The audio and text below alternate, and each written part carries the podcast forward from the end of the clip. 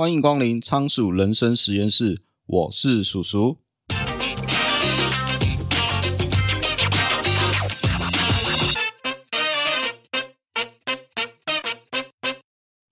那曾经有一位叫做理查·富士康的人，他是哈佛大学企业管理硕士的毕业生，担任美林证券的高层经理。他在金融界事业有成，不到四十岁就提前退休了，转行成为一位慈善家。财经杂志克莱恩将他选为四十位四十岁以下的精英之一。他其实就是我们眼中所谓的人生胜利组。富士康最让人津津乐道的部分就在于他家的超级豪宅。那这间豪宅呢，拥有十一套浴室、两部电梯、两个游泳池和七个车库。去过他家客人全都念念不忘他家透明地板下方那个室内游泳池，在里面用餐跳舞啊，实在是太刺激了。只不过这套豪宅呢，是富士康借了大笔的钱生出来的，每个月光是维护的费用就高达九万块美元哦。不久以后，二零零八年金融危机爆发，这场危机几乎摧毁了每个人的财富，那当然富士康也不例外啊，高额的债务。还有难以变现的资产，导致他濒临破产。在二零零八年，他对破产法官说：“我现在已经没有任何收入了。”那在同一年呢，就我们之前在持续买进这本书有分享过，有一位叫做瑞德的九十二岁清洁工过世，他身后居然留下了八百万美元的财富，其中有六百万他捐给了小镇的医院还有图书馆。那这个叫做瑞德的人。他没有任何经历，也没有学历，不过他平时没有什么花费，只有两个嗜好，一个就是阅读，另外一个就是买股票，省吃俭用的钱他都投到绩优股上了。直到死后，身旁人才知道，哦，原来他这么有钱啊！那这两个人差异在哪里呢？瑞德有的是耐心，富士康有的是贪心，这一点正是让两个教育程度与经历天差地别的人拉近财富的关键。在其他的产业啊，如果一个人没有大学学历，也没有受过任何训练，更没有专业背景，甚至也没有富爸爸，那他有可能会赢过另外一个拥有最好教育或者有最广泛人脉的人吗？想想怎么样都不可能吧。但是在投资理财的领域，确实发生了。那今天要介绍的书叫做《致富心态》，作者叫做摩根豪瑟，他曾任《华尔街日报》的专栏作家。现在则是创投基金的合伙人。摩根告诉我们，财务上的成功其实不是硬科学，不像数学公式一样一加一等于二这么的制式化，其实更像是一种软实力。也就是说，你的言行举止比专业学识更重要。那这种软实力呢，就是这本书所谓的致富心态。那这本书用了二十个案例与短篇故事，来说服你相信，致富心态比技术层面更为重要。如果你是投资理财的新手，提前建立好正确的心态，可能会比你学了一大堆技巧更能保护你。那如果你已经是投资老手了，这本书可能可以让你想起你投资的初衷。以下就分享五个在你迈向财富自由的路上，你一定要知道的重要观念。首先，第一，没有人真的是疯子。有时候啊，你会觉得怎么会有人花钱做一些疯狂的事？但是你要知道啊，其实真的没有人是疯子啊。每个人都在当下做最好的决定。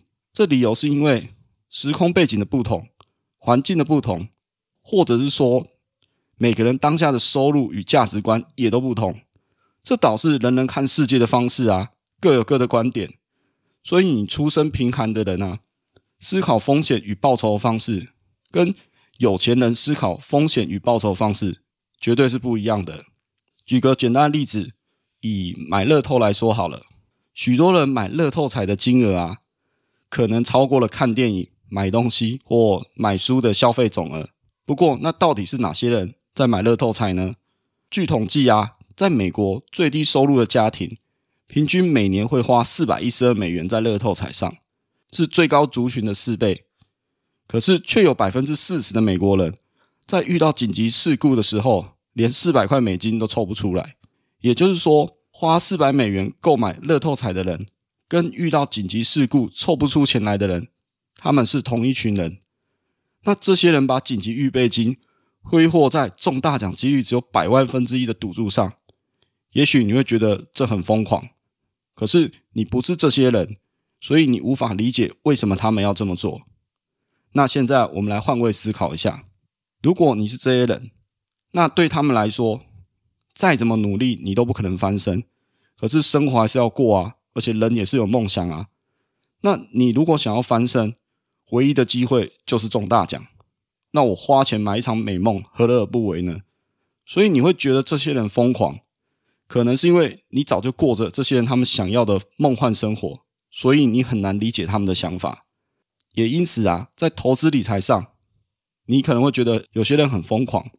相反来说，你也会相信某些人的成功故事啊，因为人人都喜欢听故事嘛。那喜欢听故事的原因很多，这主要是因为投资充满了风险，但你挑对几只股票就可以轻松赚大钱，谁不喜欢？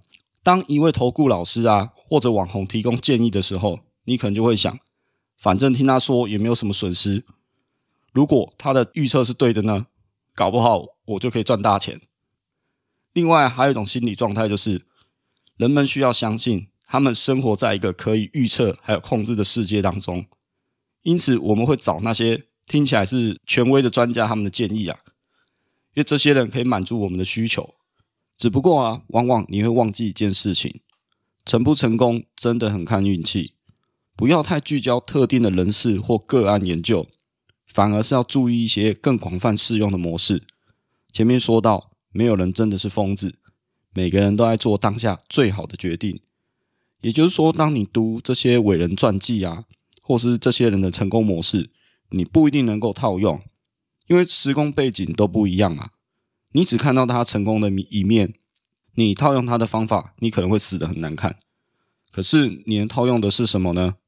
其实是这些人的心态。思考模式，这才是你可以广泛运用的啊。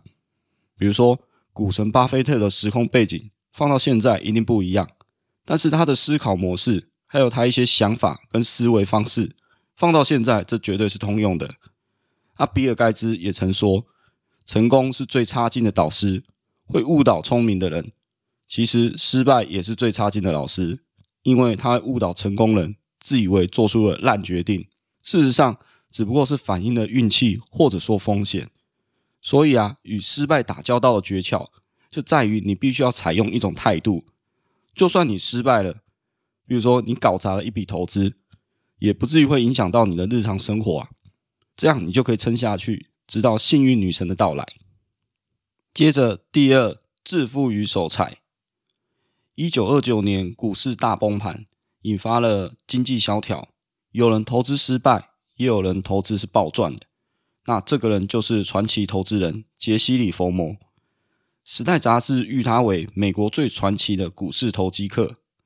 一九二九年四月二十九号，当李佛姆回到家的时候，看到他的妻子一脸非常担心的样子，因为当时纽约到处都在报道华尔街的投机分子自杀的新闻。那当他回家看到老婆小孩哭着一张脸，他还愣在原地，搞不清楚状况。不知道他家人为什么会这样看他，直到他跟家人宣告了一个好消息：由于他的天才之举，加上好运上门，他早一步放空股市，赌股票会下跌。那他老婆问：“所以你的意思是我们家没有破产喽？”那他就回答说：“不止没有破产，今天是我赚最多钱的交易日，我们的钱多到花不完，可以想做什么就做什么。”杰西·里佛摩在股票市场上最糟糕的一个月当中，他反而成为全世界最有钱的富豪之一。可是时间快转到四年之后，这个故事就急转直下。他在一九二九年一夕致富之后，踌躇满志，下的赌注就越来越大，于是深陷在不断增加的债务当中，到了他自己都无法负荷的程度，最后也只能在股市输掉一切，最后也是走上不归路。那这个故事讲到这边，就让我想到那个动画《乌龙派出所》，主角阿良赚钱的能力真的是很强，他常常会突然有个什么鬼点子，然后就可以疯狂赚钱致富。可是每次动画的结尾啊，他都会把这些钱给赔光光，甚至赔到脱裤子。所以像阿两这样的人啊，很擅长赚钱，可是却不擅长守财。这告诉我们的道理就是啊，你赚的每一分钱不是你的钱，你留下来的钱才是你的钱。那人怎么会有这种状况呢？其中一个原因就是贪得无厌，因为这些人想赚钱想疯了，所以毫无满足感。当一个人赚钱的时候，最困难的点就是你要他停止继续赚。钱没有人会嫌赚太多啊，你赚越多就想要更多。那这不是没完没没了吗？因为啊，野心增加的速度啊，远远会比你感到满足的速度还要快。这种状况下，你每往前踩出一步，你就自己会把目标再往前推进两步。你会误以为自己落后了，为了想要迎头赶上，结果就让自己冒越来越大的风险。那另外一个原因就是所谓的比较心态。简单来说啊，当你年薪百万，你可能就进入到下一个阶层。你会发现身边的人都比自己会赚，辛苦打拼之后，努力提升自己的赚钱能力。接着，你又再进入到下一个阶段，然后到了新的圈子，你永远都会发现更多比你更厉害的人。就是这样的心理状态，促使人永远都不觉得钱赚够了，所以才会甘愿冒险去赌身家。书中提到一个案例，有个叫做古普塔的人，他在麦肯锡担任过执行长。那二零零七年退休到联合国任职，他还曾经和比尔盖茨一起推动慈善工作。那他的身价高达一亿美元，对于大部分人来说啊，这样的钱应该是多到花不完的吧？不过钱没有人会嫌赚太多的。在二零零八年啊，他还涉入了高盛银行的内线交易，这导致他的职业生涯和名声就这样毁于一旦。也就是说，古普塔为了赚进那些不属于自己。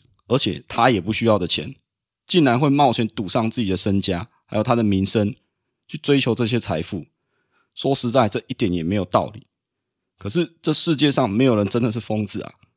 在这些人满足之前，因为他脑袋只会想着要赚更多的钱。不过你要知道，赚钱与守住你的钱，这是两种不同的能力。想要致富，就需要冒险；想要守住财富，就需要保持谦卑。这等于说一个进攻，一个防守，很矛盾吧？但是我认为致富与守财其实有个共通点，那就是留在市场的求生欲。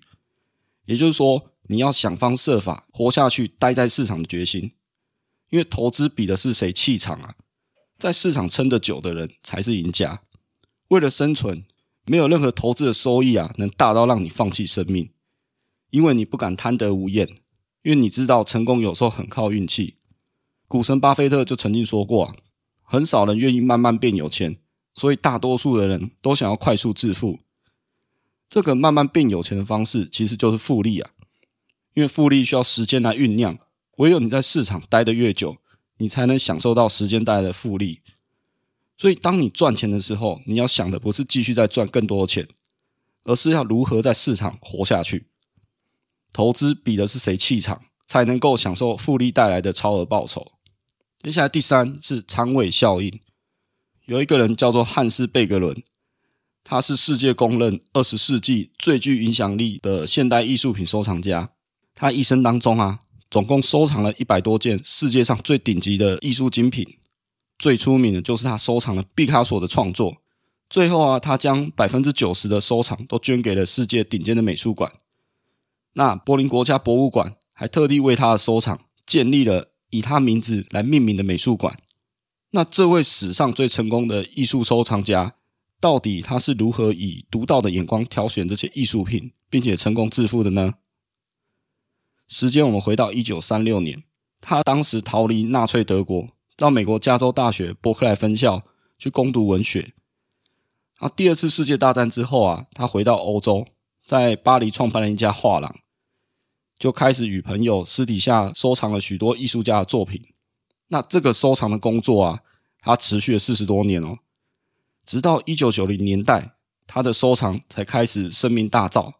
两千年的时候，他将部分的收藏品卖给德国政府，其中就包括毕卡索等知名艺术家的作品啊，贩售的价格超过一亿欧元，那市价更超过了十亿欧元，这让许多人感到不可思议啊。那他到底是怎样可以提前收藏像毕卡索这样知名的艺术家的作品呢？其实他的方法也很简单，他就是买进他所有能买到的艺术品，而且一出手就直接买下整个投资组合，而不是只有买下他看好或喜欢的物件。那等他买下来之后，接下来就等着其中几匹黑马会出现。即便啊，他一生啊收购的作品可能有百分之九十九都一文不值，但如果其中只要有百分之一是毕卡索等级的巨作，就算其他投资没有赚钱，那根本就没有关系。也许他大多时候都看走眼，可最终只要他靠几匹黑马，就可以取得超乎想象的成功。那他这个道理啊，就叫做长尾效应。你可能以为像贝格伦这样的人啊，是眼光独到、出手精准，能预先知道未来会大涨的艺术品，实际上根本不是如此啊。其实他挑错的作品啊，远比他挑对的作品还要更多。但少数优秀作品就足以贡献他长期超额的报酬。如果他刻意的集中投资啊，反而容易错过真正的旷世巨作啊。所以他挑选艺术品的重点就在于，他不会单押在少数作品上，而是大量的买进众多作品，然后等待真正的世纪大黑马出现。那其实他这个方法换作是投资也是一样的道理。股神巴菲特也在二零一三年说过啊，他一生拥有四百到五百只股票。其中只有十只为他赚进绝大部分的财富。那我个人解释就是，如果用超额报酬来解释投资，假设你把资金分成一百份去投资各种标的，那只要有一项投资你中大奖，那你得到获利可能就是千倍万倍。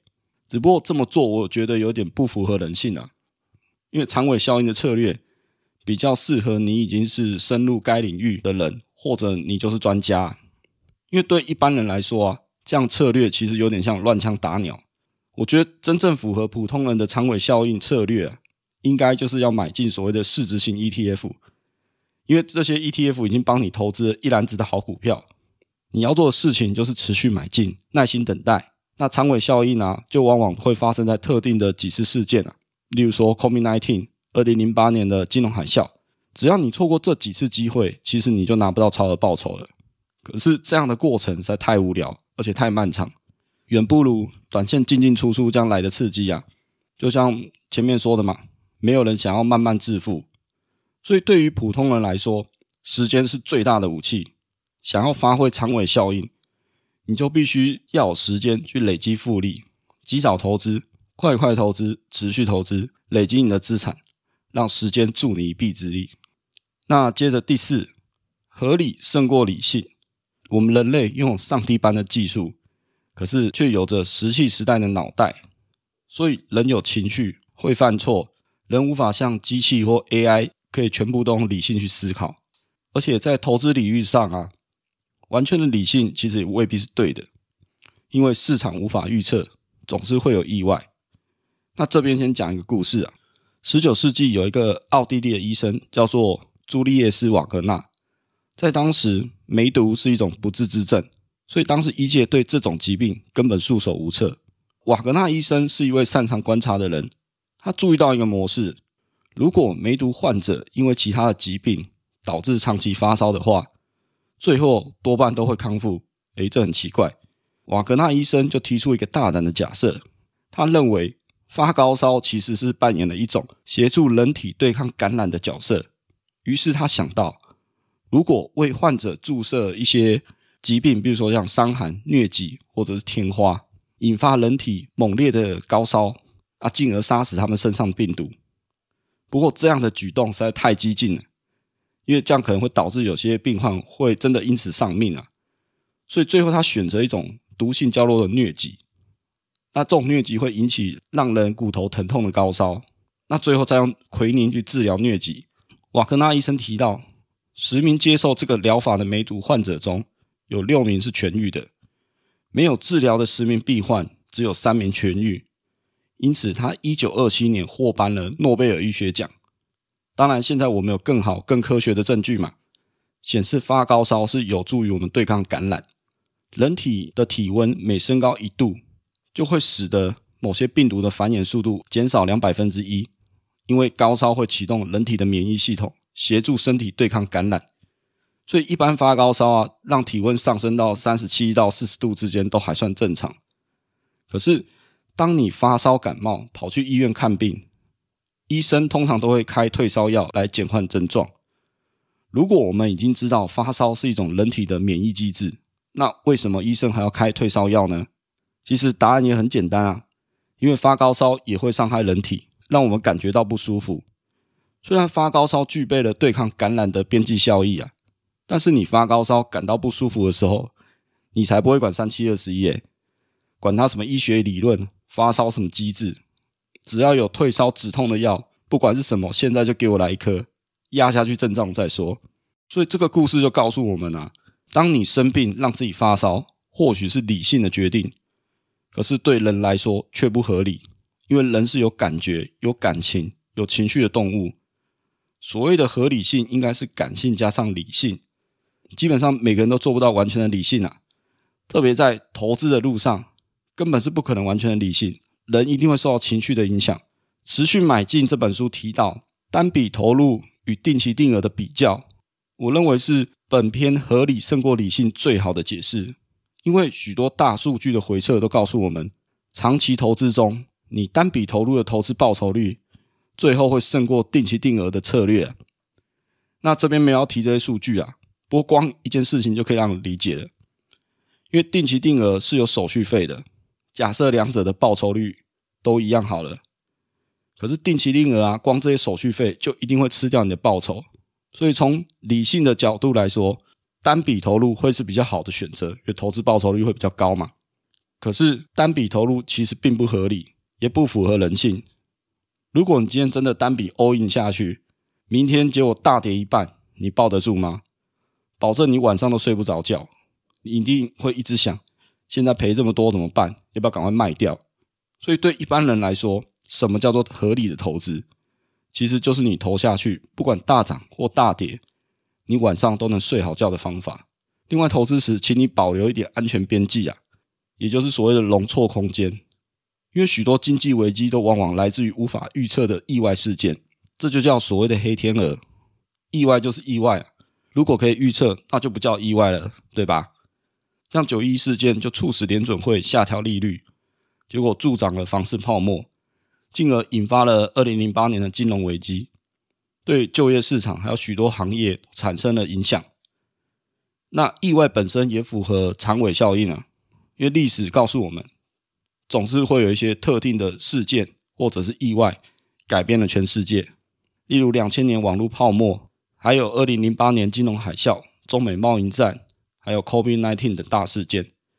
投资大师班杰明·格兰汉曾说：“建立安全边际的目的是为了不必仰赖预测，因为预测未来实在太难了。每一天都有无限的可能性。既然无法预测，那至少准备好容错策略。例如说，定期定额的同时，你手头上可能也保留一定比例的现金，出现意外的时候。”无论你是要加码还是要救命，这样的策略都可以让你晚上可以安心睡好觉。接着是最后一点，天下没有白吃的午餐，这世上所有东西都有价格，只是价格不总是贴在外面让人家看到。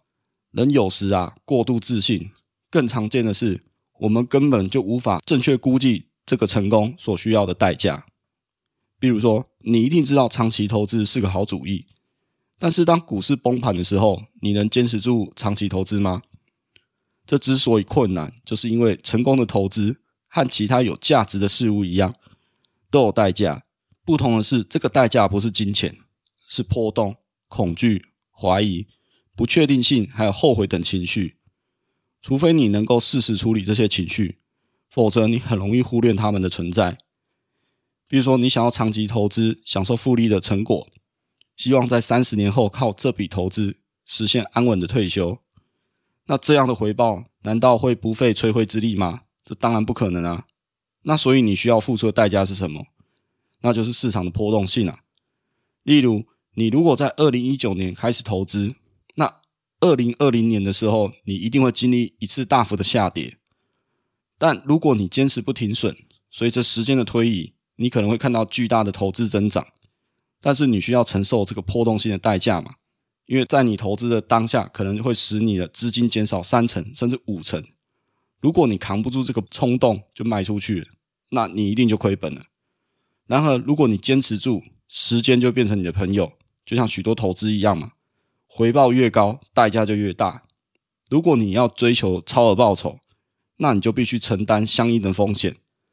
不过有趣的是啊，人哦通常都会愿意付钱买车、买房、旅游或是消费，可是我们也通常不愿意为了超额报酬而付出代价。这是因为投资成功的代价，并不是像你去买东西可以看到清楚的价格标签啊。就比如说你今天去买一瓶可乐，哦，可能一罐五十块，可是你你投资你看不到这个代价是多少钱，因为它的价格并不明确。那这个感觉反倒是更像被开罚单啊！会这样说是因为，当你看到你今天财富缩水啊，你会自然而然就下一次就觉得好像是做错事，有种付罚款的感觉，这是人的本能反应啊。可是如果你转换一下观念啊，你把这个波动性看成是一种手续费或者是订阅费，就比如说你要使用 Netflix，你要付订阅费你才可以观看嘛，那这样心里会不会有好过一点？投资其实也一样嘛，波动性就是你要缴的费用，你把它当做订阅费或手续费，那你就可以很清楚知道这笔费用会值回票价，因为市场的报酬从来就不是免费的东西，也永远不可能免费，他们会像其他的商品一样要你付出代价。只要你认知到天下没有白吃的午餐，告诉自己想要超额报酬就要面对风险，那其中出现的价格波动、恐慌。怀疑还有不确定性，就是你要付出的手续费。那最后啊，想来做一个总结，就是投资前啊，请你先养成致富心态。如果说要一句话说明什么叫致富心态，就是无论如何储蓄或投资啊，请你先以在市场生存下去为最终目标，然后以及你要有一个晚上可以让你夜夜好眠的策略，那就是一个好策略。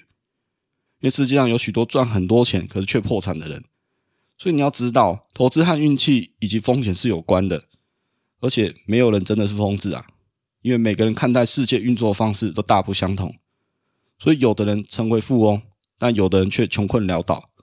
那投资理财最重要一件事情，就是请你先学会存钱，因为财富是看不到的资产，无论你今天赚进多少钱，能留住多少钱才是真本事。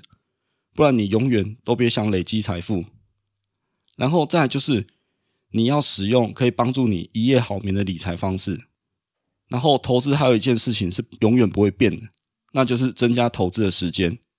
也许增加时间无法让运气还有风险失效，可是长尾效应告诉我们，投资的绩效其实是由极小部分的事情产出大部分的结果。就算你遇到一些意外的事情，也不要太担心。因为就算你有一半时间是做错，你依然可以发财。无论你怎么小心谨慎，都应该淡定的看待投资。因为不出意外，往往都会出意外。既然意外往往不可避免，那请你一定要预留犯错空间。再好的投资都不值得你拿自己会爆炸的风险来换。因为人生跟投资都一样，随时都有意外，所以你会需要存钱来应对各种风险。但只要你持续待在市场里，总会遇到超额报酬的机会。但是你今天毕业出局了，就永远没有这个机会了。那接着你要知道，天下没有白吃的午餐。进入成功大门的门票根本没有明显的价格标签，因为这些价格就是不确定性、自我怀疑、后悔以及波动性。可是他们往往值得你为此付费，请你当做这是要得到超额报酬的手续费。